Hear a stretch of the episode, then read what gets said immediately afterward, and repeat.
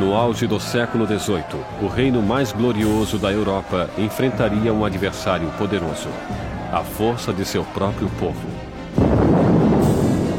Um homem se ergueria para inspirar a nação a afastar um rei relutante, uma rainha odiada, e uma nova república nasceria no sangue no sangue da Revolução Francesa.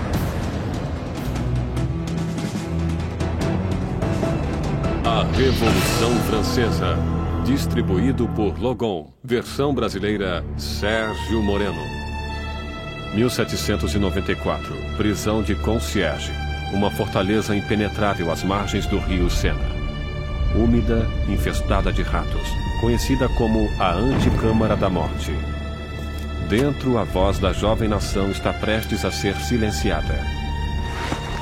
Enquanto seu cabelo é cortado e seu pescoço fica nu para a lâmina da guilhotina, Maximilien Robespierre prepara-se para pagar o preço pelo cataclismo deixado à sua volta. A explosão de acontecimentos que tornaram-se a Revolução Francesa. A Revolução Francesa foi o extraordinário momento em que o povo começou a acreditar que seria possível refazer quase tudo em sociedade, que não podia somente mudar a política, as instituições, mas a própria natureza humana através da ação política. A Revolução Francesa representa a encruzilhada do mundo moderno, onde tudo começa a encaminhar-se para uma direção diferente. A Revolução viu uma terra feudal virar as costas para a tradição aristocrata e criar um novo e violento caminho para o futuro.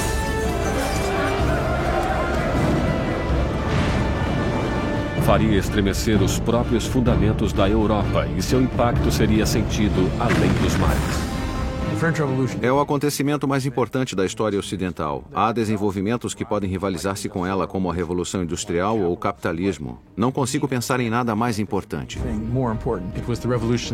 Foi a revolução que mais abalou o mundo, se considerarmos que acabou com a Igreja Católica, livrou-se do cristianismo, livrou-se da nobreza, do rei e de todas essas coisas. A Revolução Francesa levou o pão aos pobres, a democracia à França e estabeleceu uma nova ordem na sociedade. Mas o progresso custaria seu preço. Era um momento de esperança e ambição extraordinárias e acabou transformando-se em tragédia. Ao quebrado e derrotado, Robespierre, que há pouco tempo ocupara o cargo mais alto, encontrava-se em meio à revolução mais cruel e sangrenta da Europa. Fiel a seus ideais, era chamado de O Incorruptível. Tão poderoso que qualquer manifestação sua causava o medo em toda a cidade. Um mestre em oratória. As palavras de Robespierre eram suas armas. Agora silenciado por uma bala na mandíbula, aguarda o mesmo final brutal a que obrigara tantos outros. A revolução devoraria seus criadores.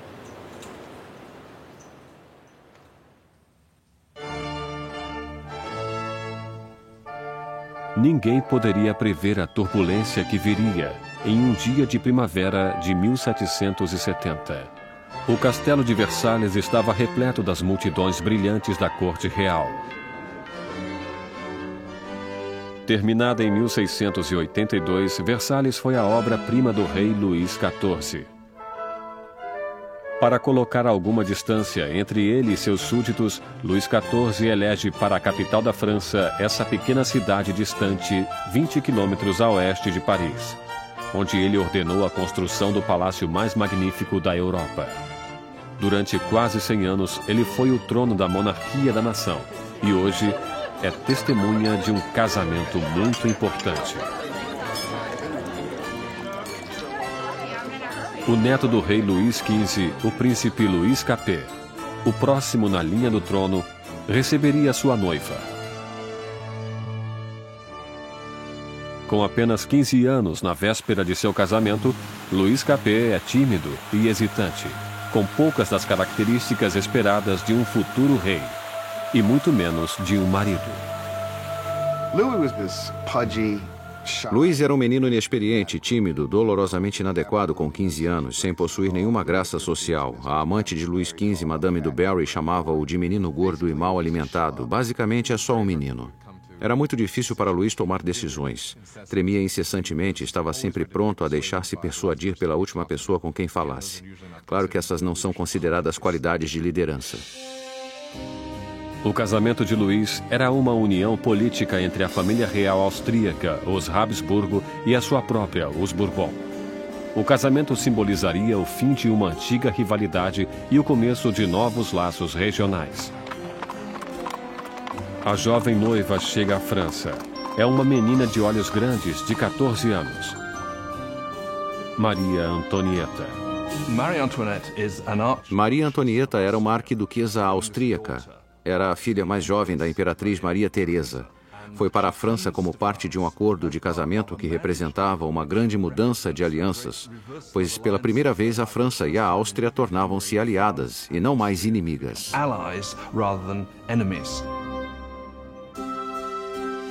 Maria foi para a França como um símbolo político, mas como adolescente tinha pouco interesse em assuntos políticos. Quando Maria Antonieta chegou a Versalhes, era muito jovem, não sabia muita coisa sobre o país em que viveria, não conhecia os costumes, não sabia nada sobre a corte. Era uma moça de cabeça firme e muito alegre, mas ainda era uma menina. Quando Maria Antonieta chegou a Versalhes, era apenas uma adolescente loura, olhos azuis. Era bonita, Gostava de ser atraente para as pessoas e chegou com a intenção de conquistar o marido e sua nova família.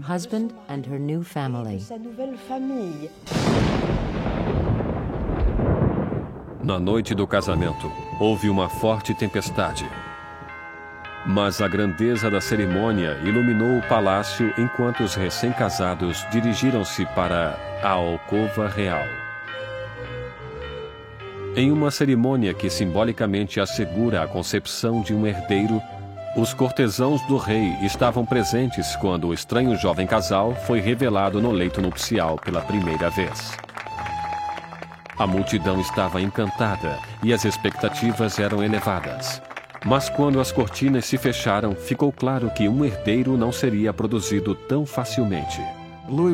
Luís não estava interessado somente em governar, não estava particularmente interessado em amar também e não prestou atenção na mulher nas primeiras noites e nem mesmo mais tarde em seu casamento. Muitos anos depois, o casamento foi finalmente consumado. A ausência de um herdeiro logo espalhou boatos por todo o país e continuou a perseguir o casal durante anos. O casamento de grande gala continuou durante dias. Mas fora dos portões de Versalhes, pouco havia para ser comemorado. Anos de incompetência por parte da monarquia deixaram o povo francês pobre e faminto. Há quase uma década, Luís XV perdera a Guerra dos Sete Anos em batalhas por territórios da América do Norte. Esse conflito malfadado quase levou a França à falência financeira e em prestígio. Os cofres do país ficaram quase vazios, mesmo com a população crescendo cada vez mais. Com doenças como a praga, já distantes, pouca gente ainda morria, mas cada vez existiam mais famintos. Os habitantes da França cresceram de 20 para 26 milhões no século XVIII, depois de ter crescido só um milhão nos dois séculos anteriores. Isso causava uma tremenda tensão na situação e havia muita ansiedade. Quatro anos depois do casamento real, o avô do príncipe Luís perdeu sua batalha final pela varíola. Luís XV morreu como um rei derrotado e impopular, deixando atrás de si um país à beira do caos. Em uma cerimônia generosa, o jovem príncipe Luís herdou o trono e foi coroado como Luís XVI. Mas mesmo durante a coroação, Luís já estava consciente de não estar preparado para o cargo. Luís XVI, quando seu avô morre, fica claro que ele não era o rei, não sabia o que fazer. Sente como se o mundo caísse sobre ele, mesmo tendo sido educado sendo que seria um rei. Só que não se sente preparado para isso.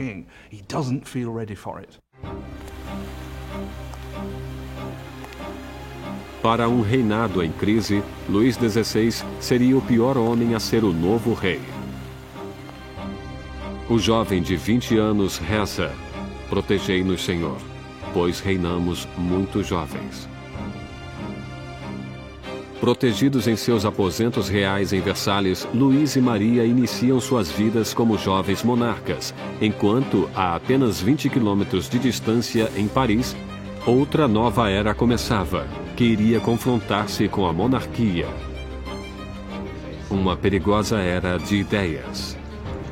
A era do Iluminismo.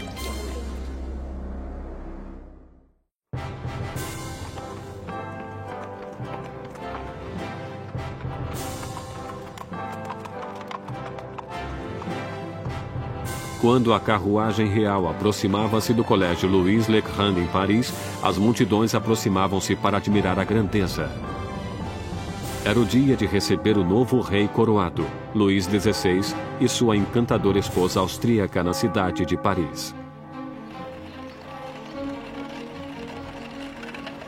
E na liderança da festa de boas-vindas estava um jovem e promissor estudante de direito, Maximilien Robespierre.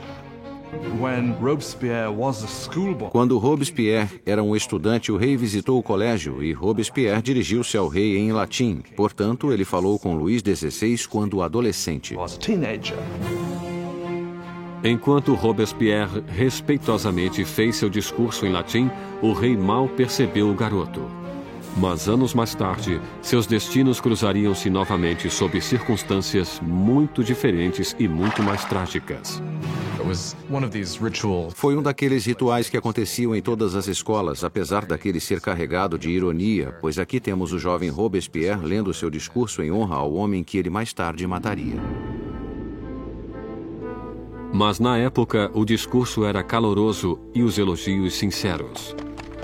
A visita da realeza pode ter conquistado o coração do povo, mas suas mentes inclinavam-se cada vez mais em uma direção completamente diferente.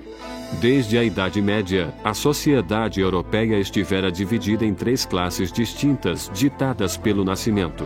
Havia uma grande divisão entre a riqueza da nobreza e a do clero e a pobreza dos camponeses. Então, no início do século XVIII, a razão e a ciência começaram a desafiar as antigas tradições.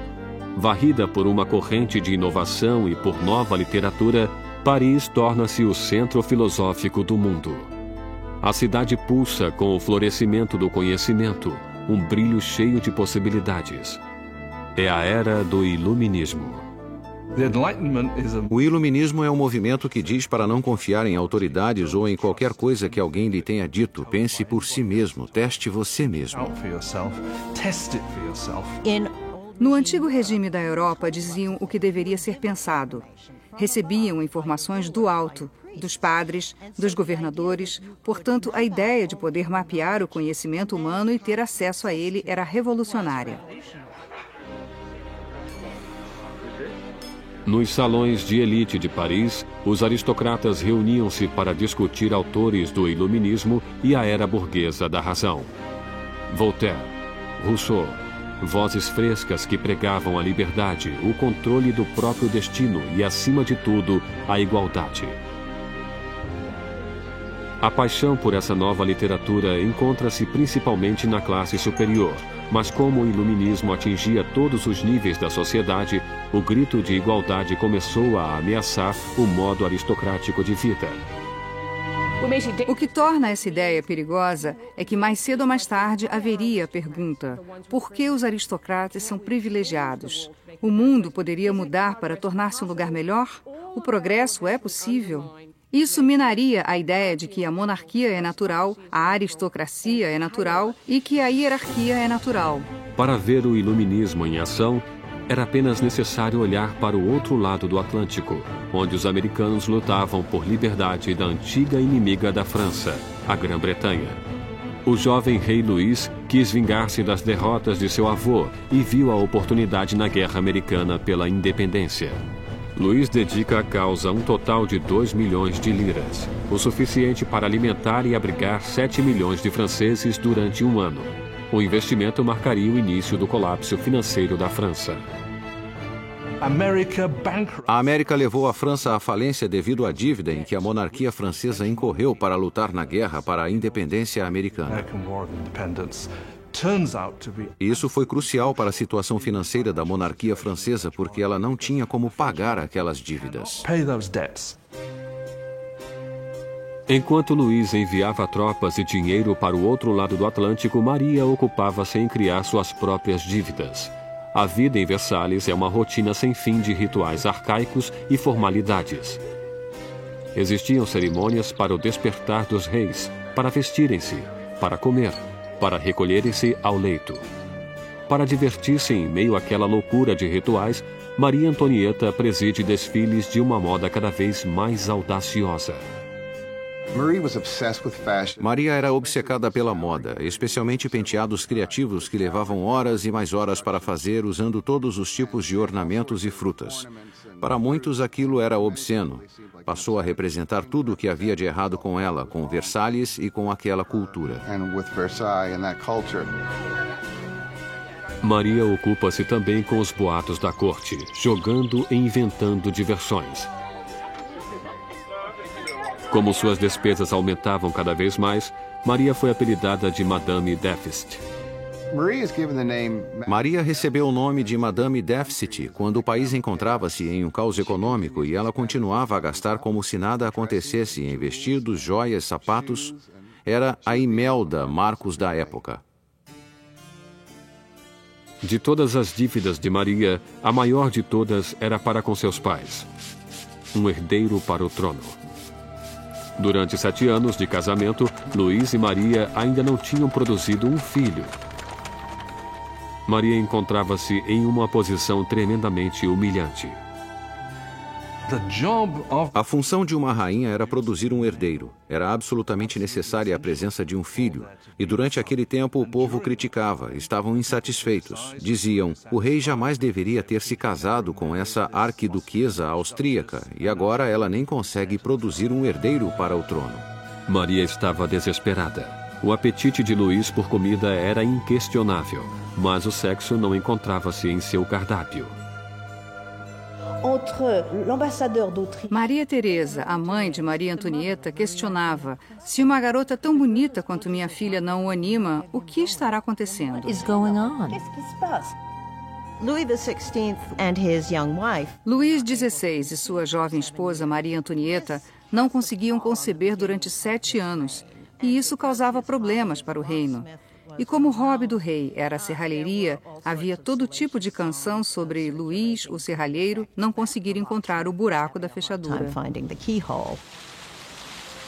O desinteresse de Luís por sexo foi entendido como uma falta de força para um rei. Depois de anos de frustração e de pressão por parte da corte, Luís foi diagnosticado por uma condição tratável chamada fimose. Luís tinha uma deformidade que tornava a ereção tremendamente dolorosa e por isso não houve a consumação até que fosse feito um ato cirúrgico. Mas ele tinha medo mortal da cirurgia e levou anos para concordar em fazê-la. E quando finalmente concordou, voilá. voilá. Depois de uma simples cirurgia, o casal pôde ter sua primeira filha, Maria Teresa. Mas isso não conseguiu limpar a imagem anterior de Maria. Desde o início de 1780, começaram a circular folhetos por todo o país, uma sátira pornográfica do rei e da rainha. Panfletos obscenos debochavam da impotência de Luís e mostraram Maria como uma meretriz promíscua em uma corte debochada e decadente. A visão do povo sobre a monarquia tornava-se amarga ao mesmo tempo em que a situação dos campos piorava. Depois de uma sucessão de más colheitas, a confusão causara o aumento do custo da farinha, levando a uma carência do que era o coração da dieta da França: o pão. Mas as reclamações paravam nos portões de Versalhes. Como a realeza continuava a viver em extravagância, as queixas eram limitadas ao papel. Uma acusação foi dirigida diretamente para a corte real. Vocês sabem por que existem tantos necessitados? É porque sua existência de luxo devora em um dia o que alimentaria mil homens. O homem por trás desta acusação? O mesmo jovem que apenas anos antes endeusara o rei e a rainha depois de sua coroação, Maximilien Robespierre. E nele, o povo logo ganharia uma voz para pedir liberdade, igualdade para a revolução. Versalhes, no final do século XVIII, era um oásis de extravagância rodeado por uma terra em desespero. E com um rei inseguro no leme, a França seguia o caminho certo para o desastre. Depois de 19 anos de casamento, Luís tinha quatro filhos. Só que, como rei, continuava impotente.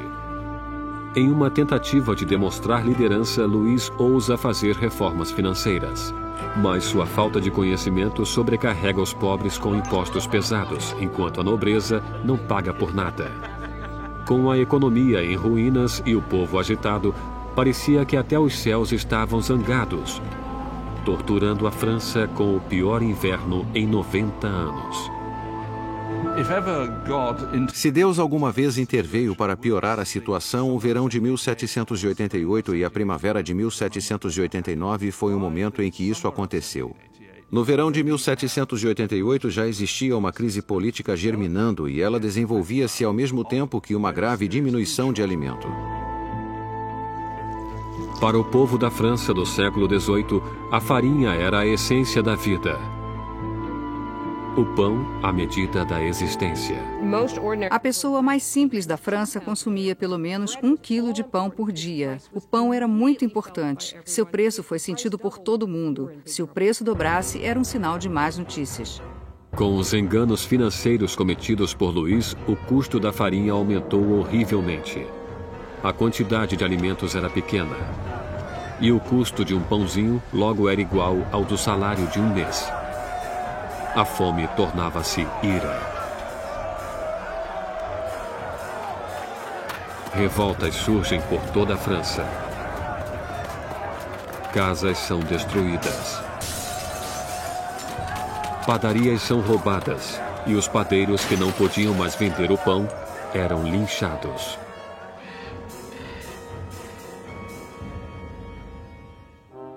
Com a economia em frangalhos, os bancos obrigam Luiz a contratar um ministro das Finanças, Jack Necker. Um pensador do iluminismo, Necker é popular de uma maneira que Luiz só poderia invejar. Jacques Necker foi sem sombra de dúvida o ministro mais popular durante a primavera de 89, porque afirmou publicamente em seus pronunciamentos que o dever do governo seria garantir que houvesse pão suficiente para todos.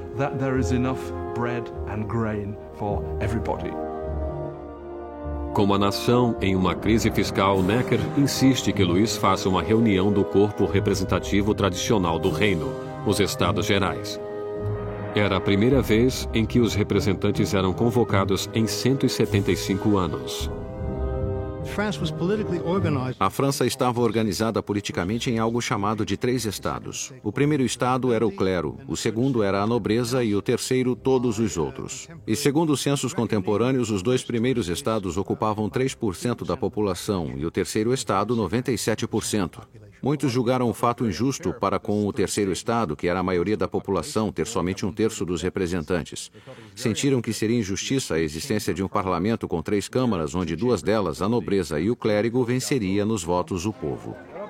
4 de maio de 1789. Um jovem e habilidoso advogado e político chegou a Versalhes. Maximilien Robespierre chegou para ficar diante dos Estados Gerais como representante, para lutar por uma voz justa para o povo que ele representava, o Terceiro Estado. Órfão nascido no interior, Robespierre obteve uma proeminência acadêmica com seus estudos prodigiosos, tornando-se um orador eloquente, com ótima aparência, sem um fio de cabelo ou uma frase fora de lugar. Em casa, na pequena cidade de Arras, as ideias do iluminismo que absorvera nos salões de Paris fundaram uma voz poderosa, e ele tornou-se o mais importante advogado do local. Quando ele voltou para Arras e começou a praticar como advogado, lia tudo sobre o iluminismo. Robespierre era alguém que, quando praticava leis em Arras, tentava levar as ideias do iluminismo para os casos que defendia. No estado geral, Robespierre e seus colegas exigiam que a nobreza e o clero pagassem impostos, mas Luís sentia-se tremendamente ameaçado pelo crescente radicalismo do Terceiro Estado. Quando, no dia 20 de junho, depois de um impasse de seis semanas, os representantes chegaram para descobrir que seriam silenciados. No dia 20 de junho, quando os representantes chegaram para a reunião e encontraram as portas fechadas, suspeitaram de um complô. Passaram para outro local que chamaríamos de quadra de tênis e que, na verdade, era uma quadra de handball. Juntaram-se e juraram que não parariam de reunir-se até terem uma nova Constituição. Os representantes declararam uma nova Assembleia Nacional, os verdadeiros representantes do povo da França. O juramento da quadra de tênis é um desses grandes momentos simbólicos na história da Revolução Francesa. Temos todas aquelas pessoas reunidas em uma quadra de tênis levantando os braços quase como uma saudação romana. E para a Assembleia, aquele foi o momento em que perceberam algo em sua força e em sua dignidade e souberam que poderiam realmente desafiar o rei da França. Como um ato de desafio revolucionário, nasceu a Assembleia Nacional será uma comunhão de vozes de todo o país, um corpo parlamentar executando a vontade do povo. Mas tirar o poder do rei não seria tão fácil quanto assinar uma simples proclamação. Todas essas vitórias iniciais que aconteceram em Versalhes são mais vitórias de papel e não têm como se sustentar. O medo que tomou os representantes em Versalhes quando nos aproximamos de julho de 1789 foi porque o rei reunia suas forças para dispersá-los, para acabar com eles. No início de julho, 30 mil tropas reais posicionavam-se em torno de Paris. Para defender-se, o povo formou uma nova Guarda Nacional. Os revolucionários atacam os arsenais de Paris e conseguem furtar 28 mil mosquetes. A única coisa que falta é a pólvora. E o povo sabe onde consegui-la. No centro de Paris existe uma masmorra de pedra, famosa como símbolo do regime feudal, a Bastilha. A prisão abriga toda a pólvora da cidade e é lendária como câmara de tortura e mortes horríveis. A Bastilha fora o grande símbolo do despotismo real, o grande símbolo dos reis da França que iam além dos limites de seu próprio poder, fora um símbolo do horror para o povo francês. Em meio à revolta, acontece um ultraje surpreendente. Luís demite seu ministro das Finanças, Jacques Necker, o amado do povo visto como simpático às massas. Horas depois de sua demissão, Paris fica sabendo que seu representante foi afastado. Não restou mais nada além da revolta. No dia 14 de julho, multidões reuniram-se identificando-se com um pequeno penacho vermelho e azul, as cores de Paris, separadas pelo branco, a cor da causa dos Bourbon. Nascia o tricolor, e entre a multidão enfurecida, uma voz grita: Para a Bastilha. Atacar a Bastilha significava que o povo de Paris dizia: Não se livrarão da nova Assembleia Nacional. O povo está agindo, está armando-se e basicamente diziam: Estamos do lado da revolução. Vendo o exército que aproximava-se, o governador da Bastilha, Bernard de tentou trancar a prisão, armou uma defesa inútil, mas os saqueadores invadiram a fortaleza e atiraram-se sobre os guardas com facas e lanças. Finalmente, Dinuné rende-se, mas a multidão furiosa arrasta-o pelas ruas. Os saqueadores exaltados chutam e esfaqueiam-no até que ele grita: Matem-me de uma vez. E a multidão obedece. Ele é assassinado e nasce uma tradição revolucionária. Sua cabeça decepada desfila enfiada em uma lança.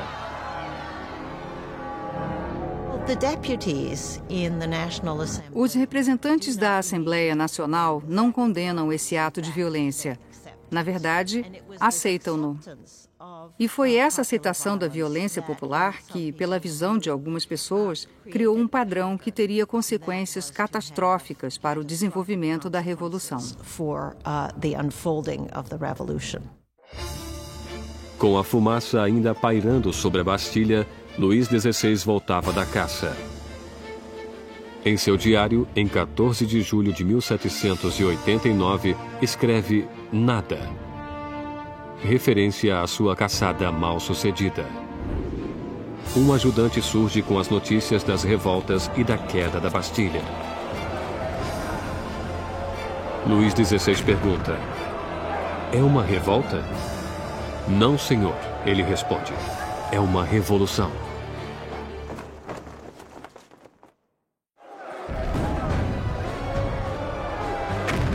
A queda da Bastilha soltou as rédeas da revolução. O povo desafiara seu rei e vencera. Não havia mais retorno.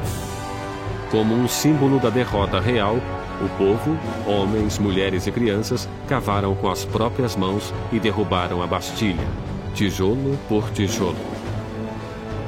Começavam a desmontar o próprio passado. Os franceses decidiram destruir a Bastilha logo que puderam. Sem terem como usar explosivos, isso foi feito dolorosamente, mas com um tremendo vigor. E os tijolos foram arrancados e vendidos como emblemas da demolição do despotismo. A energia das ruas dava forças para a Assembleia Nacional. Escreveram um documento chamado Declaração dos Direitos do Homem. Por esse documento, distinções de classe arcaicas foram abolidas e todos os homens considerados como iguais. A Declaração dos Direitos do Homem foi um documento promulgado por uma Assembleia Nacional. Foi redigido em nome do povo, pertencendo à nação. O rei não tinha conhecimento deste documento que declarava definitivamente a tomada do poder pelo povo. Com a nova Assembleia Nacional como sua voz, os cidadãos franceses decidiram mudar tudo em seu mundo. Exigiram uma monarquia constitucional, direitos iguais para todos os homens e justiça sob leis razoáveis. Para que a revolução tivesse uma voz mais forte, Robespierre exigiu o aumento da liberdade para a imprensa e amordaçou o antigo regime. O resultado da imprensa livre foi a publicação de L'Ami du Peuple, O Amigo do Povo. Um jornal violento, cheio de ódio e provocações, criado por um ex-médico Jean-Paul Marat. Depois de uma série de profissões sem sucesso, Marat vivia na pobreza, abrigando-se durante um período nos esgotos de Paris. Foi lá que contraiu uma dolorosa doença de pele que agora obrigava-o a viver confinado durante longos períodos em um banho medicinal. Um marra amargo e falido encontra na Revolução um canal perfeito para seu veneno. Jean-Paul Marat. Jean-Paul Marat foi somente um desses descontentes profissionais para os quais, infelizmente, as revoluções oferecem abrigo. Marat despejou toda a sua bile, todo o seu ressentimento e colocou-o em um jornal que tornou-se um verdadeiro sucesso, O Amigo do Povo. Mahat era um homem possuído por um ódio extraordinário. É só ler as páginas de seu jornal O Amigo do Povo para ver isso. Em todos os assuntos demonstra uma mentalidade completamente paranoica, vê complôs por toda parte, todos estariam planejando contra a revolução. E a resposta é muito simples para ele. A resposta é sangue, a resposta são cabeças. Marat odeia as extravagâncias praticadas pela monarquia enquanto a pobreza devasta a França e precisa somente do menor rumor para arrasar com o rei e a rainha em seu jornal. No dia 2 de outubro de 1789, seu ódio chegou ao auge. Soube-se em Paris que o rei dera uma festa em Versalhes, que a realeza decadente atirou a nova bandeira tricolor ao chão, símbolo da revolução, pisoteando-a. Marat ficou enfurecido. Relatou o insulto em seu jornal e fez surgir uma nova ameaça. O rei novamente ordenou que as tropas entrassem em posição em torno de Paris. Com a queda da Bastilha ainda vibrando nas mentes das pessoas, Marat exige freneticamente que hajam. Povo de Paris, está na hora de abrir os olhos. Sacudam seu torpor.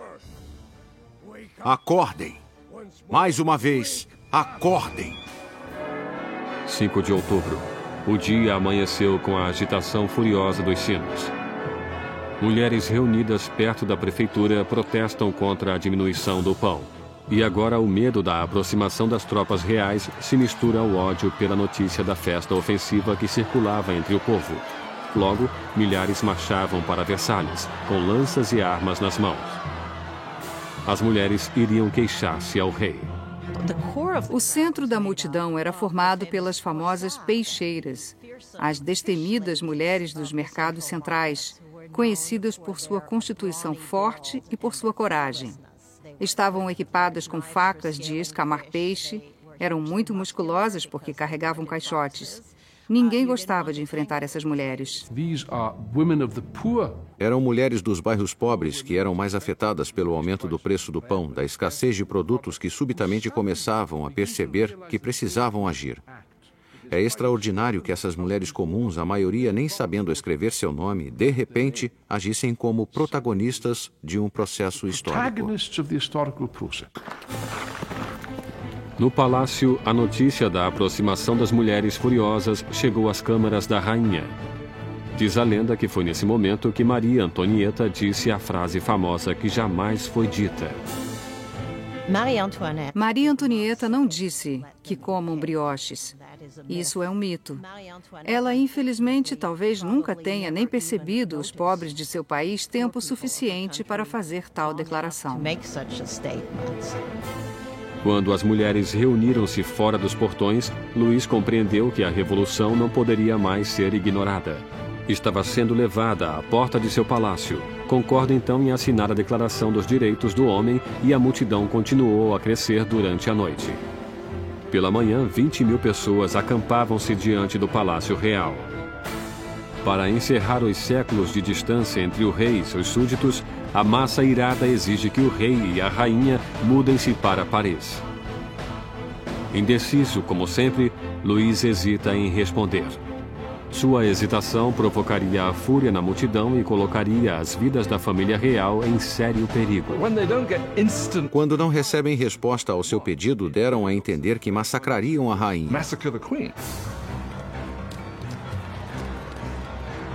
Uma onda de mulheres furiosas invadiu o palácio, gritando pelo sangue da rainha.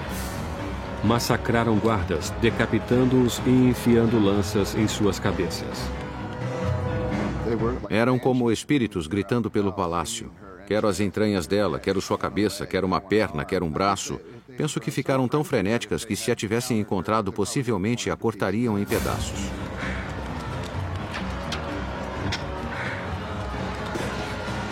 Temendo por sua vida, Maria escapa para os aposentos de Luiz, poucos momentos antes das mulheres penetrarem em suas câmaras e estraçalharem sua cama. O rei e a rainha estavam à mercê da multidão. E o que ela queria era um pouco de atenção do rei.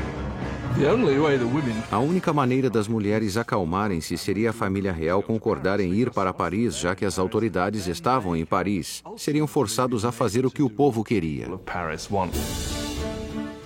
60 mil pessoas avançaram, deixando Versalhes em carroças e vagões carregados de farinha da despensa real. A carruagem foi escoltada até Paris. O roi e a reine o rei e a rainha foram forçados a ir para Paris junto com as cabeças de seus guardas que foram massacrados no palácio. Suas cabeças tinham sido decepadas em um ato de violência inigualável. As cabeças todas maquiadas desfilavam na frente da carruagem dos reis que as seguiam.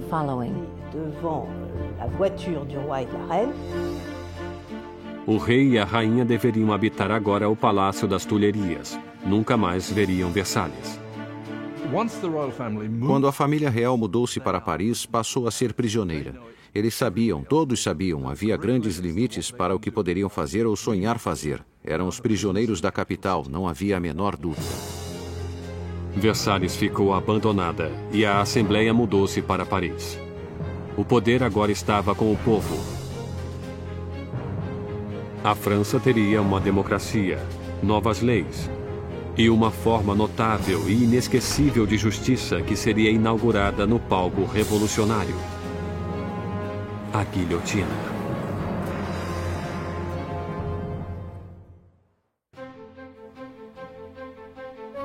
Maio de 1791, quase dois anos depois que a família real e a Assembleia Nacional mudaram-se para Paris. Robespierre dominava a Assembleia e o Clube Jacobino, uma sociedade de debates formada em um monastério jacobino, onde reuniam-se. Naquele momento, acreditava-se que o centro da revolução e Robespierre falavam com a força da moral. Seu verdadeiro norte era sempre o povo Logo recebeu o apelido de O Incorruptível. A França agora era uma monarquia constitucional. O rei foi obrigado a dividir o poder com os revolucionários na Assembleia, mas a parte de Luís diminuía dia a dia, enquanto era obrigado a assinar lei após lei diminuindo sua própria autoridade, além de outra do regime feudal, a da Igreja Católica. Luiz decidiu que chegara a hora de fugir da nova república e montar uma campanha para reclamar seu reinado. Luiz decidiu em 1791 que precisava retomar o controle do país. E sabia que só poderia fazer isso com a ajuda de um exército estrangeiro. Teve então a ideia de fugir do Palácio das Tulherias e dirigir-se para a fronteira mais próxima. 21 de junho de 1791. O rei e a rainha, disfarçados como criados, fugiram do olhar ameaçador de Paris. Planejavam conquistar sua liberdade. Já passava da meia-noite quando a família real chegou à pequena cidade de Varennes, 160 quilômetros a leste de Paris. Estavam perto da fronteira da Áustria, a salvação estava próxima mas seu caminho para a liberdade não foi adiante.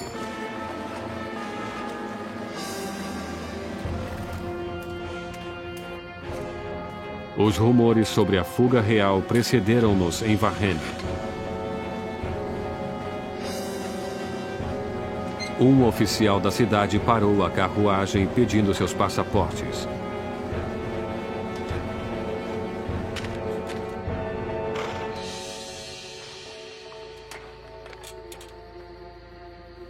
Sua suspeita foi confirmada. Era a assinatura do próprio rei. Ele ficou surpreso com a visão de seu rei. Mas a guarda revolucionária não demonstrou reverência pela realeza. O rei esperava que o povo o reconheceria e que haveria uma rebelião em seu favor. E, para seu horror e surpresa, não se deslumbravam ao reconhecê-lo. Viam-no como um fugitivo e imediatamente foi preso e levado a Paris.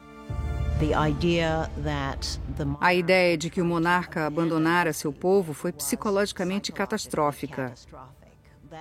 Esse acontecimento rompeu o laço entre Luís e seus súditos. Agora tinham um rei que não era somente supérfluo.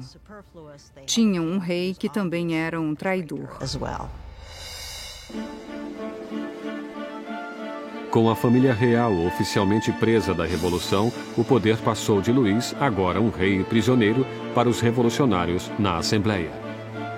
No coração daquele jovem governo revolucionário estava Robespierre. Ele brilha no pódio gritando por liberdade, igualdade e fraternidade. Exige o sufrágio universal e o final da escravidão nas Índias Ocidentais Francesas e, mais pacialmente ainda, grita contra a pena de morte. Durante essa nova era do Iluminismo, Robespierre desejava eliminar todos os remanescentes do passado primitivo e medieval.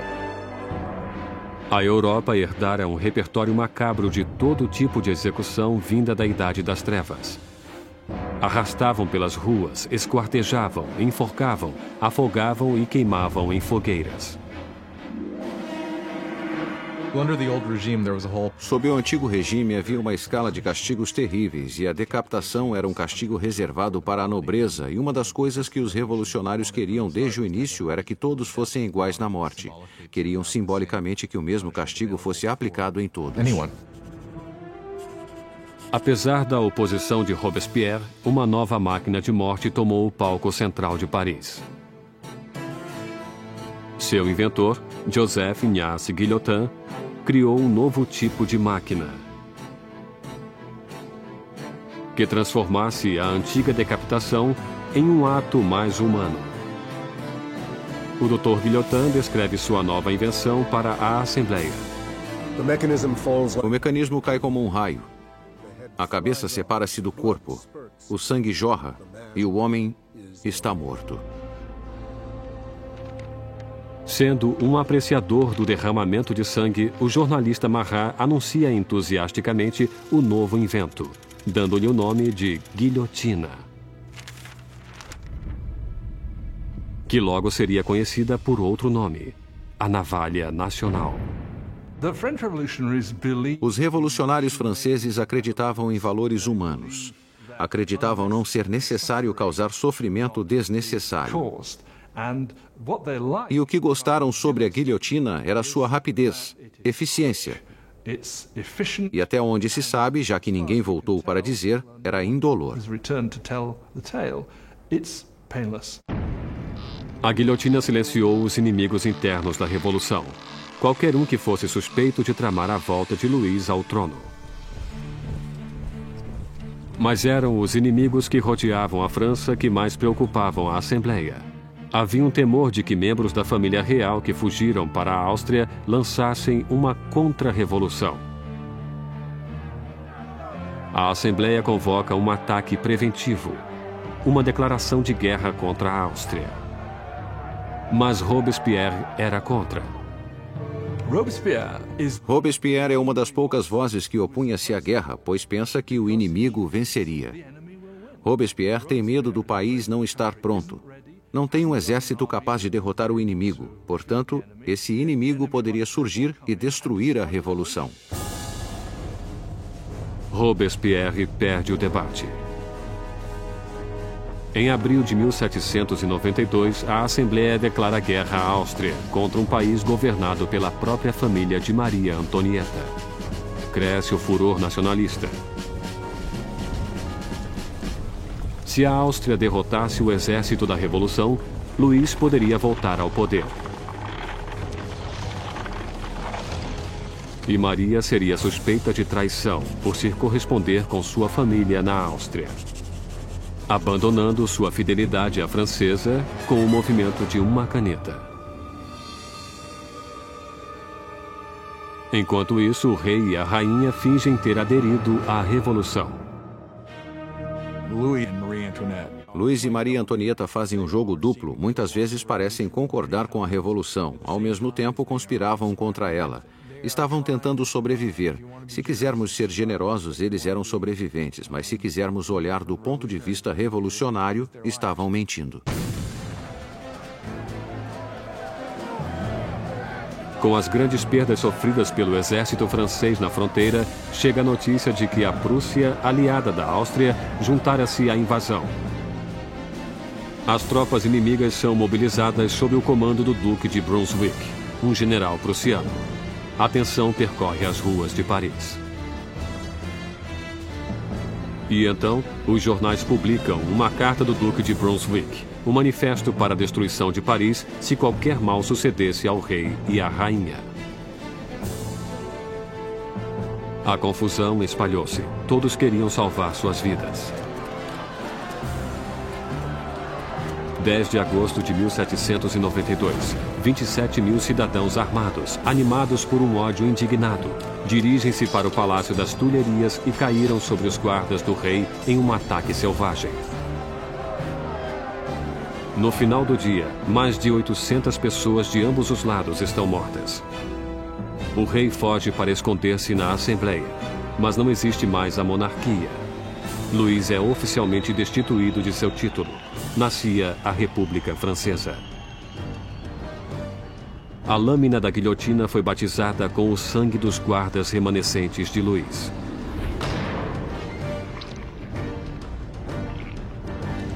E Robespierre, que fora um sério oponente à pena de morte, mudou de ideia. O nascimento de uma nova república só poderia começar com a morte de um rei. A nova máquina assustadora do Dr. Guillotin está no centro de Paris como um aviso. O castigo para quem desafiasse a lei e a ordem revolucionárias. Batizada há pouco com sangue dos guardas do rei, logo terminaria com a vida do próprio rei. Em agosto de 1792, enquanto o rei e a família real estavam recolhidos na prisão do templo, Robespierre e seus jacobinos envolviam-se em uma batalha com os moderados da Assembleia, os girondinos, pelo controle do governo nacional. Mas nas ruas de Paris existe um novo movimento político como um símbolo de sua rejeição pelas tradições aristocráticas, os cidadãos comuns recusam-se a usar os calções pelos joelhos, ou culotes dos aristocratas. Denominam-se os sem-culotes os que não usam calças pelos joelhos. Os sem-culotes consideravam-se o verdadeiro povo francês. Não eram os mais pobres de todos. Geralmente eram bons artistas e donos de loja, gente desse tipo, pessoas que, pelo menos, afirmavam trabalhar com as mãos. Não usando os calções ou culotes, pois sem-culotes era um simbolismo essencial para os que não eram da aristocracia, não eram pessoas ricas, eram gente comum do povo. Os sem-culote tomam o controle do governo da cidade de Paris, enquanto os jacobinos e os girondinos agitavam o país da Assembleia Nacional, agora chamada de Convenção. Lutavam com o comando do exército francês que rapidamente perdia terreno para a Áustria e para a Prússia. Enquanto lutava contra os inimigos na fronteira, o governo revolucionário castigava os inimigos do interior, traidores da realeza, que poderiam entregar Paris nas mãos dos invasores. Mais de mil pessoas foram presas e apinhavam a prisão. Padres, jornalistas, homens e mulheres comuns. Robespierre concentrava-se na crise interna. Mas seu amigo, o ministro da Justiça, Georges Danton, atiçava jovens e velhos a juntar-se à guerra na fronteira. É gregário e barulhento, tudo o que Robespierre não era. Logo, o nome de Danton era ouvido por toda Paris.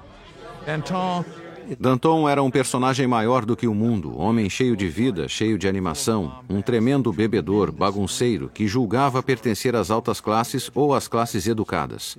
Era um homem que, diferentemente de Robespierre, podia identificar-se com os trabalhadores de uma forma que Robespierre não conseguiria. Finalmente, a retórica agitada de Danton mobiliza as pessoas, inspirando muitos a partir para a linha de frente. Existe um momento famoso em que os exércitos austríacos e prussianos estavam invadindo e ele levantou-se na frente do povo de Paris e gritou: Coragem, muita coragem, para sempre com a coragem. E ele realmente conseguia liderar o povo contra os invasores. Foi um momento extraordinário. Com tantos homens úteis partindo para a frente de batalha, deixando Paris sem defesa, as prisões estavam cheias de prisioneiros políticos. Uma nova onda de medo invadia a cidade. Conter a massa crescente de prisioneiros poderia tornar-se impossível. Marat incitou um chamado sangrento aos revolucionários para entrarem na prisão e matarem todos os prisioneiros. Os exércitos estrangeiros avançavam para Paris. Se tivessem se unido em Paris com aqueles amargos inimigos da revolução nas prisões, claro que os resultados teriam sido terríveis também para o povo.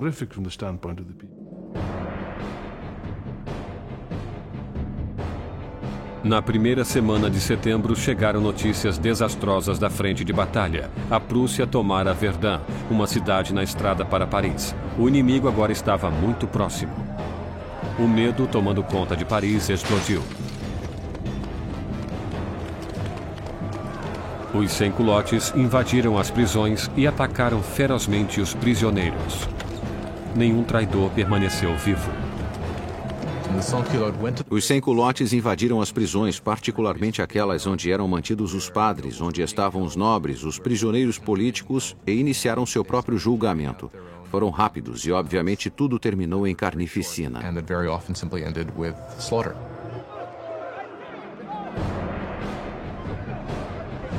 Mulheres eram estupradas brutalmente, padres eram destripados, aristocratas cortados em pedaços. Há uma estimativa de que mais de 1.600 pessoas foram mortas em questão de dias. Quando a notícia do massacre de setembro espalhou-se pela Europa, Os inimigos da revolução estavam a salvo.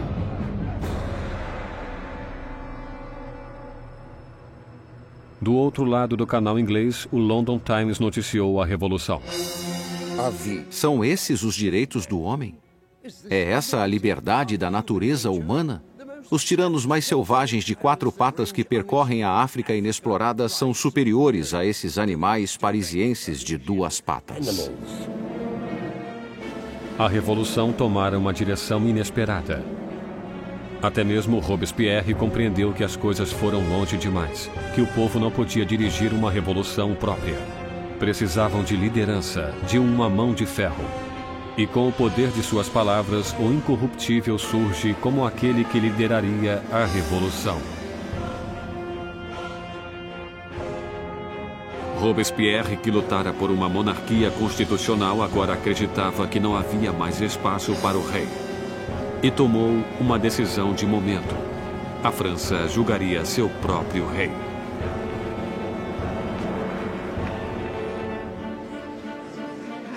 Após a conclusão do veredito, a única questão era a sua única punição.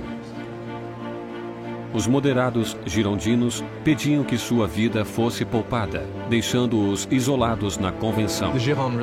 Os girondinos cristalizaram-se como uma facção na convenção sobre o debate sobre o rei, pois, mesmo desejando uma república, não tinham certeza de que o rei devesse morrer. Mas os girondinos foram vencidos pelos jacobinos que queriam sangue. Porque os jacobinos queriam matar o rei. Creio que queriam matá-lo porque, como Robespierre disse brilhantemente, temos que matar o rei para que a revolução viva. Se o rei estiver certo, a revolução estará errada. Em qualquer sistema que tenha existido, só existe uma penalidade para a traição, e esta é a morte. E nesse sentido, se o rei era culpado de trair o país em tempos de guerra, então deveria morrer como traidor. The argument is that he must suffer the death of a traitor. No dia 20 de janeiro de 1793, Luís XVI foi declarado culpado. A sentença foi lida. O rei deve morrer.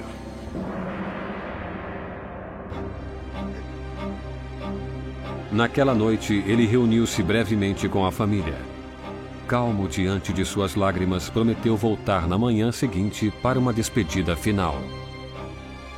Não voltou. Não suportaria a angústia de sua família e não queria enfraquecer-se no caminho para a guilhotina. Pela manhã, uma carroça levou Luiz para o cadafalso.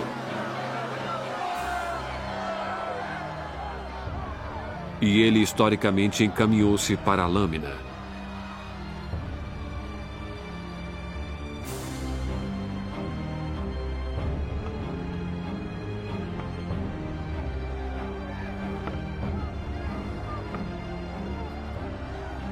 Tentou dizer algumas palavras. Espero que minha morte seja para a felicidade de meu povo. Eu vivi para a França e temo que sofrerá com a ira de Deus. Mas os guardas abafaram sua voz com os tambores.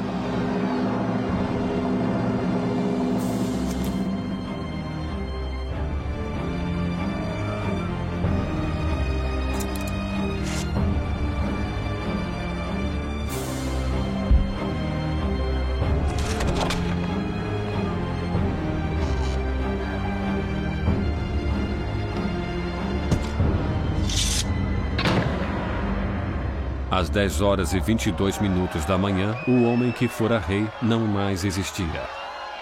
Na prisão do templo, Maria ouviu os tiros de canhão anunciando a morte de seu marido. Desmaiou de desespero.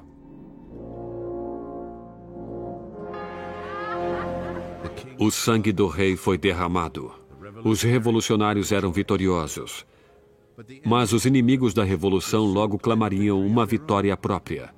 Seu alvo o homem que queria ver tantas cabeças rolarem. Jean Paul Marat.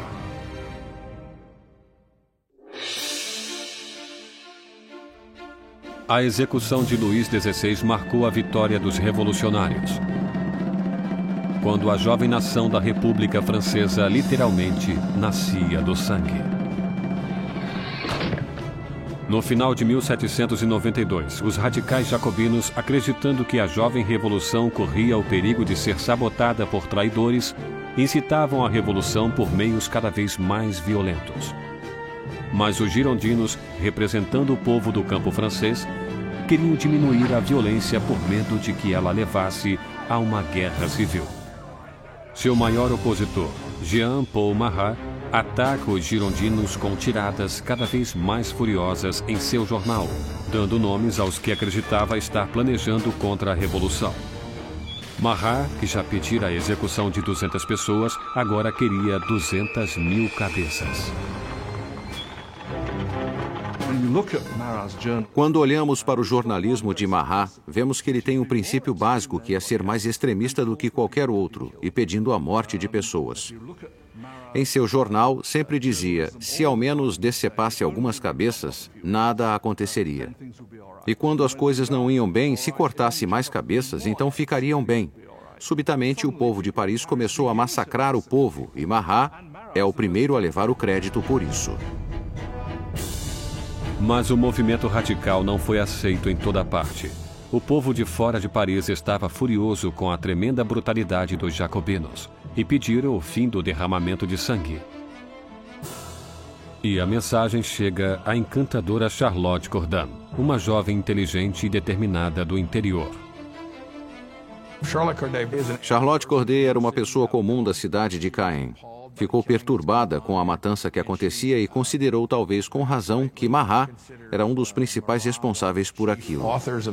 Ele fora um instrumento do lado radical da revolução era conhecido por pedir cabeças. No dia 13 de julho de 1793, Charlotte Corday chegou a Paris. Sabia que o amigo do povo mantinha uma política de portas abertas em sua casa, onde podia ser encontrado a qualquer hora em seus banhos medicinais. Cordão usou o pretexto de que tinha uma lista de traidores, pessoas que queriam terminar com a revolução. Marat pediu a lista, prometendo a Cordão que os traidores iriam para a guilhotina no dia seguinte. Ela entregou a lista para ele e puxou um estilete, esfaqueando-o no peito.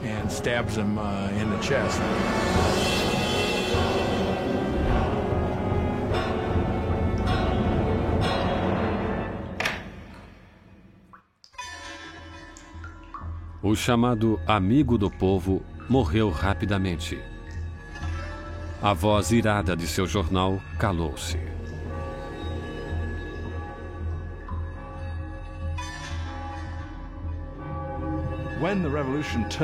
Durante o caos da revolução, a culpa era sua, mas isso é o que seus inimigos e os que o temiam diziam.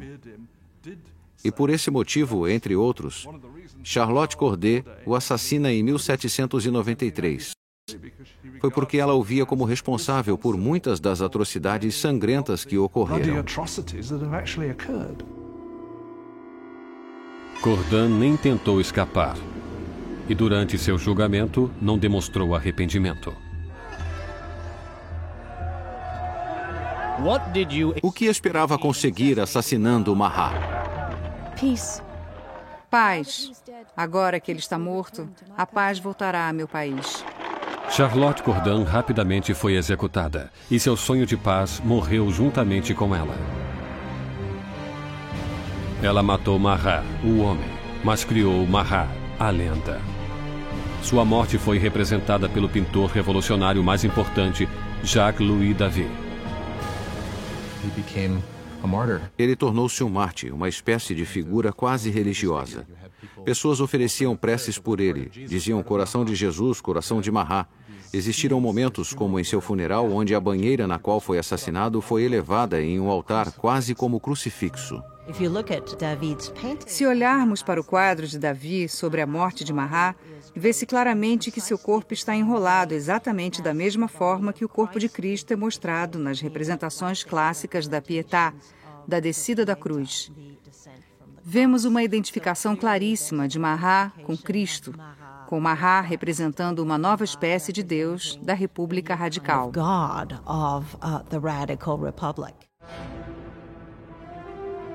Robespierre inveja a adoração dedicada a Marat. Mas sempre pragmático volta sua atenção para os assuntos do momento. Porque, apesar de Marat estar morto, ainda existem outros exigindo mais sangue, o sangue real. Concierge, a Anticâmara da Morte.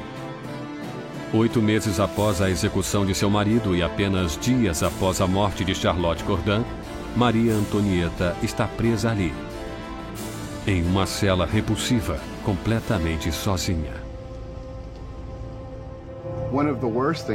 Uma das piores coisas que aconteceram a Maria depois da execução de Luiz foi que seus filhos foram afastados dela.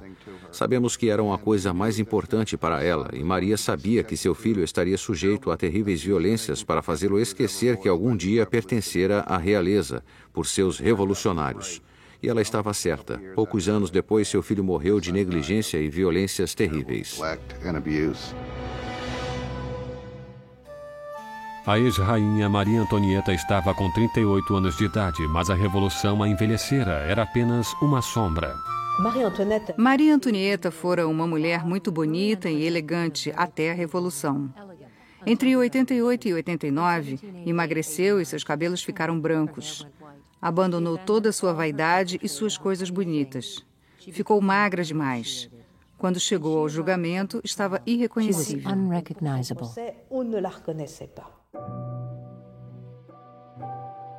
Em 15 de outubro, Maria é julgada, acusada de alta traição e de acabar com o Tesouro Nacional. As poucas evidências apresentadas eram suplantadas pelos rumores. Uma acusação final foi acrescentada à lista. Ela foi acusada de incesto com seu filho. Disso, Maria levantou-se para defender-se. Apelo à consciência e sentimentos de todas as mães presentes para declarar se não existe uma só entre vós que não estremeça ouvindo tais horrores. E naquele momento houve uma mudança na corte, porque todas as mulheres sentiam que estavam implicadas e perceberam que foram longe demais em suas acusações.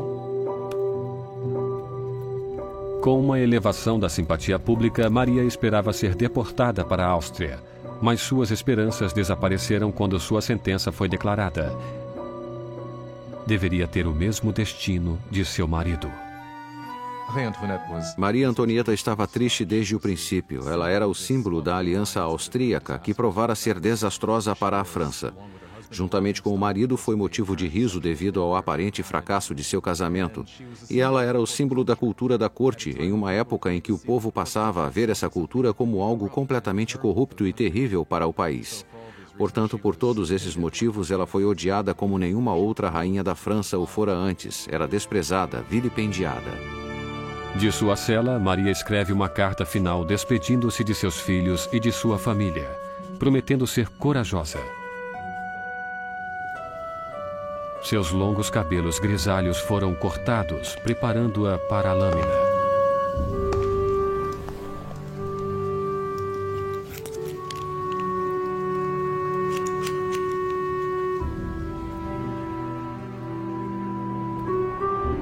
Suas mãos foram fortemente amarradas. Quando saiu pelos portões da prisão, esperava uma carruagem. Em vez disso, foi levada por uma carroça como uma criminosa comum. Ela esperava que, quando fosse levada para a execução, teria o mesmo tratamento do rei, que iria em uma carruagem fechada para que a multidão não pudesse vê-la. Mas colocaram-na em uma carroça aberta para que as pessoas pudessem gritar todo tipo de ofensa, coisas terríveis, ameaças horríveis. Uma sombra da soberana que foi um dia. Maria Antonieta mantém uma dignidade de rainha enquanto desfila pelas ruas de Paris.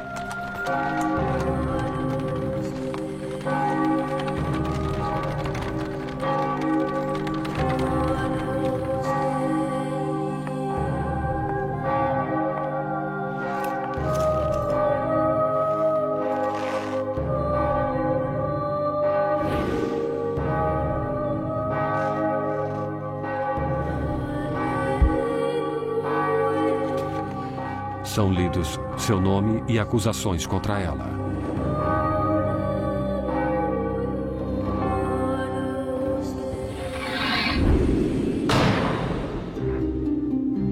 A última rainha da França está morta. Vários dias depois, seguiram-se mais execuções. Os membros da Convenção Nacional perceberam o exagero de mortes já perdiam colegas um após o outro para a guilhotina. A revolução parecia Saturno devorando seus próprios filhos. Danton diz: A revolução, meus amigos, não é feita com rosas.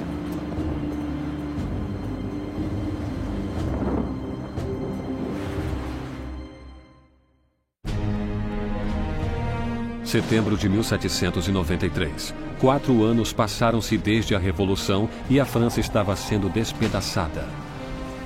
Havia uma violenta insurreição nas províncias e enormes perdas causadas pela guerra contra a Europa. Em uma derrota famosa, os britânicos tomaram o porto de Toulon. A Europa estava comendo a França por suas fronteiras. A França era o maior e o mais popular país da Europa Ocidental. Foram uma grande força militar e, naturalmente, quando entrou na Revolução, muitos de seus inimigos e muitos de seus aliados pensaram haver chegado à chance de tomarem não um pedaço do território francês, mas certamente para enfraquecer-se às custas dela e para enfraquecê-la definitivamente. A França estava isolada no centro da Europa, estava bloqueada pela Bretanha, era atacada e invadida pela Áustria e pela Prússia. O povo de Paris estava tomado de medo de que a vitória da contra-revolução levasse a um banho de sangue. Danton e Robespierre, os astros oradores da convenção, perceberam que teriam que agir para salvar a revolução. Convenceram seus colegas a instituir uma nova forma de lei marcial. Está na hora de todos os franceses desfrutarem de uma igualdade sagrada. Está na hora de impor essa igualdade através de atos de justiça contra traidores e conspiradores. Que o terror seja a ordem do dia. E assim tem início um novo capítulo na Revolução. Um período de violenta repressão chamado de O Terror. Em uma virada notável, os revolucionários suspendem a nova Constituição e os direitos que ela garantia. Espiões policiais espalham-se por todo o país. Qualquer um que fosse suspeito de atividade contra-revolucionária era preso, rapidamente julgado e enviado para a lâmina nacional. O reinado do terror foi criado como um governo de emergência. O que compreendiam como terror era insuflá-lo nos corações dos inimigos da República. E eles ou aceitariam as regras ou seriam presos e condenados arrested and disposed of.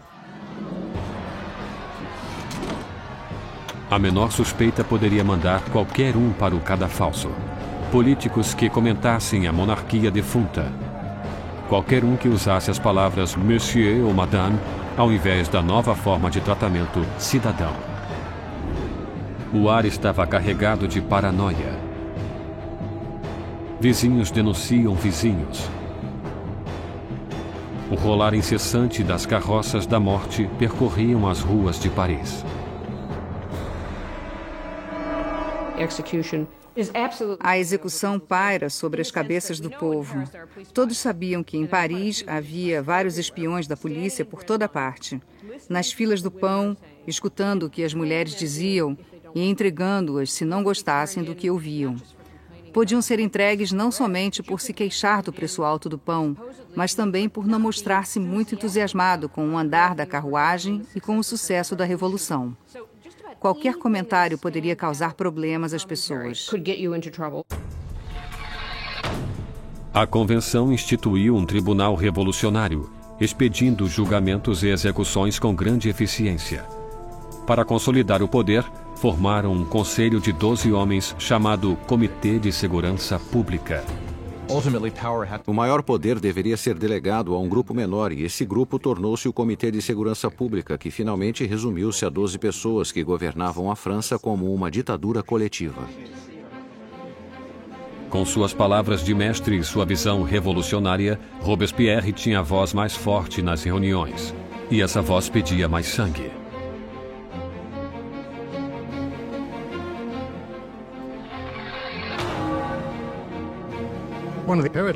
Uma das incongruências da vida política de Robespierre era que inicialmente ele era um oponente apaixonado da pena de morte, e naturalmente isso voltou-se contra ele quando mais tarde tornou-se igualmente ferrenho a favor do terror e da guilhotina. Ele jamais explicou-se claramente, exceto para dizer: os tempos mudaram. A revolução endurecera Robespierre. Inicialmente apoiando fervorosamente uma imprensa livre, agora instaurava a censura, um vestígio do antigo regime. E com a igreja já sendo atacada, ele é influenciado por um dos revolucionários mais radicais, Jacques René Rebert, que propõe uma descristianização. When the crisis quando a crise da guerra e da rebelião interna está no seu auge, o povo começa a dizer que a raiz de todo o problema eram os padres, a religião. E se quisessem salvar-se dos inimigos da revolução, deveriam destruir o poder da Igreja Católica. Superstição, fanatismo, é disso que a religião se trata e, consequentemente, acabar com isso. Ruas que tinham nomes de santos foram rebatizadas. Ícones religiosos foram destruídos e substituídos por tributos ao novo São Marra. A igreja passou a ser o inimigo dos revolucionários radicais. Altares eram arrancados das igrejas e catedrais, o vidro era quebrado, as estátuas destroçadas. A riqueza da igreja simplesmente desaparecia. Para a opinião europeia, isso era ainda mais chocante do que a morte do rei. Nem mesmo o calendário cristão foi poupado. Os anos já não eram marcados a partir do nascimento de Cristo, mas de setembro de 1792, a queda da monarquia. Agora era o ano 1. Os meses receberam nomes de acordo com as estações. Julho tornou-se Termidor, abril Florial. Os meses foram partidos em três semanas de dez dias cada. O calendário revolucionário foi destinado como uma arma contra o cristianismo, contra a fé cristã. É claro que com uma semana de dez dias não haveria mais o domingo e o povo nem sabia mais quando seria o domingo. Era o que esperavam. O terror espalhou-se por toda a França. Insurreições são abatidas com uma crueldade sem limites. Na cidade de Lyon, onde os contra-revolucionários ganhavam terreno, o Comitê de Segurança Pública exibe um exemplo cruel. Centenas de rebeldes são amarrados, enviados para os campos e assassinados em massa.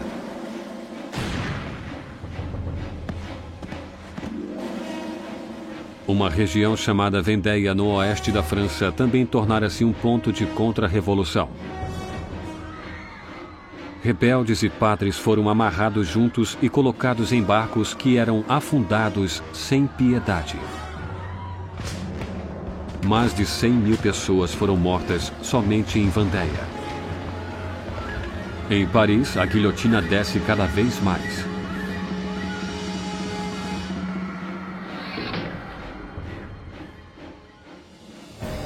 Os exércitos franceses finalmente conseguem vitórias nas fronteiras. Sob as ordens de um brilhante comandante, Napoleão Bonaparte, o exército francês faz com que a Marinha Britânica realize uma retirada desmoralizante em Toulon. A revolução está em seu auge. Robespierre está em seu mais alto poder. Dominar a todos os inimigos da revolução e alcançar o sucesso através do terror. Durante um tempo, o terror foi um meio eficiente de reunir o país, o governo e lutar uma guerra com várias frentes no leste e no norte por toda parte, lutando contra uma guerra civil em Vandéia, a mais sangrenta de todas, e também a guerra civil contra os girondinos e contra todos os revolucionários que se voltassem contra Paris. O terror atingiu sua meta, mas não parou. E não pararia até devorar o homem que o criara. Maximilien Robespierre.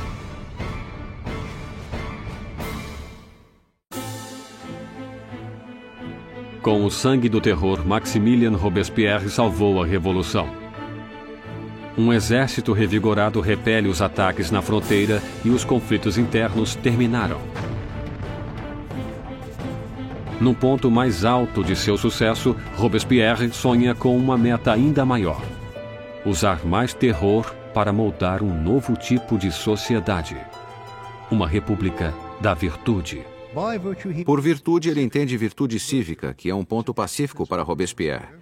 Por exemplo, não se pode ser um cidadão virtuoso simplesmente obedecendo à lei e baixando a cabeça. É preciso estar ativamente envolvido no trabalho do Estado. Isso incluía para Robespierre a destruição de seus inimigos do Estado. Em 5 de fevereiro de 1794, Robespierre fez um discurso explicando sua filosofia.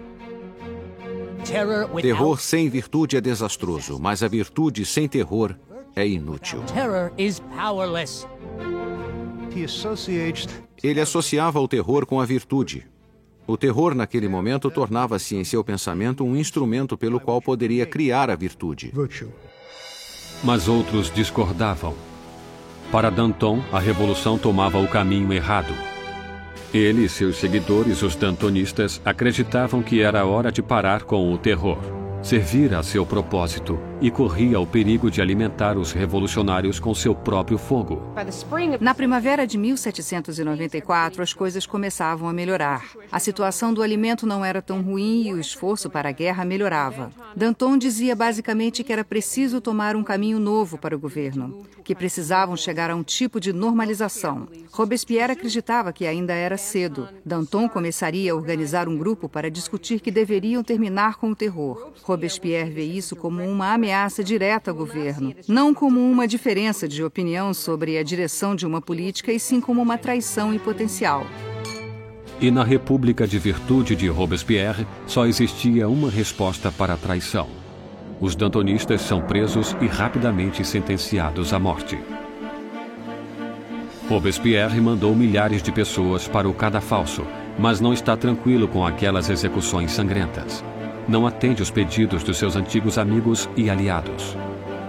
Quando se encaminha para a lâmina, Danton grita: Meu único arrependimento é ir antes daquele rato, Robespierre.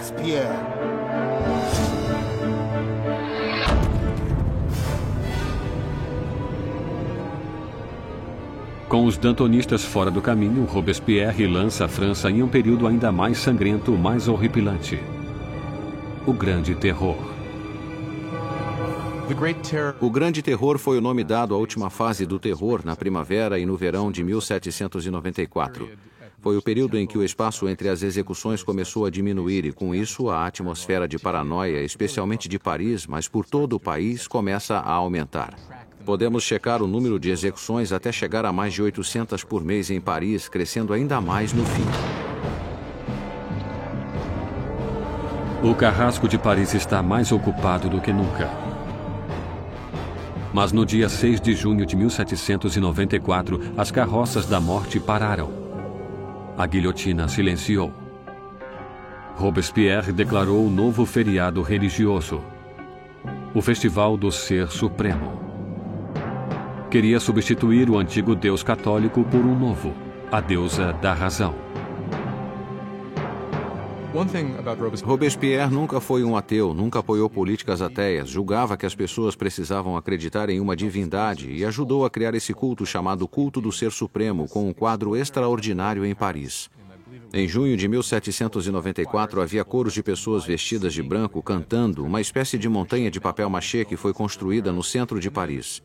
E no momento crítico da cerimônia, Robespierre emergia no topo dessa montanha, vestido com uma toga e caminhando para o povo. Estou certo de que nesse momento muita gente pensou: o que ele está pensando? Que é Deus? Que é o rei?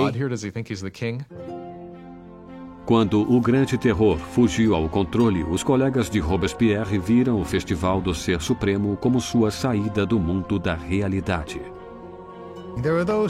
Muitos pensaram que Robespierre chegara a uma posição tão extrema e fora da razão que não teria volta, que seu fanatismo o enlouquecera, que estava maluco.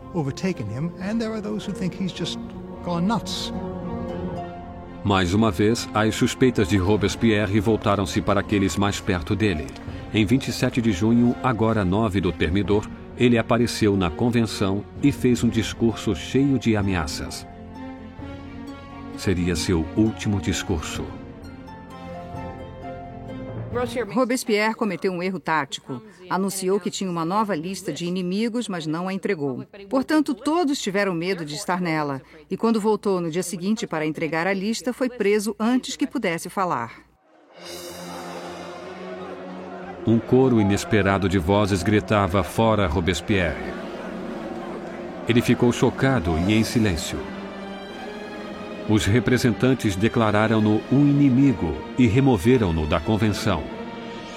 Robespierre e vários de seus associados foram levados para a prefeitura, onde foram vigiados a noite inteira.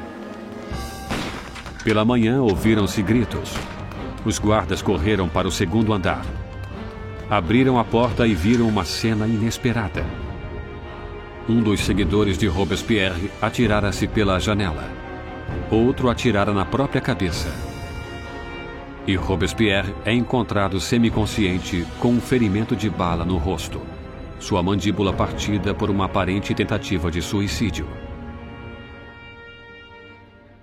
Robespierre passa suas últimas horas sobre a mesa do Comitê de Segurança Pública, na mesma sala onde espalhara o terror até seu final sangrento. Enquanto é ridicularizado e insultado por seus antigos colegas, Robespierre não pode responder.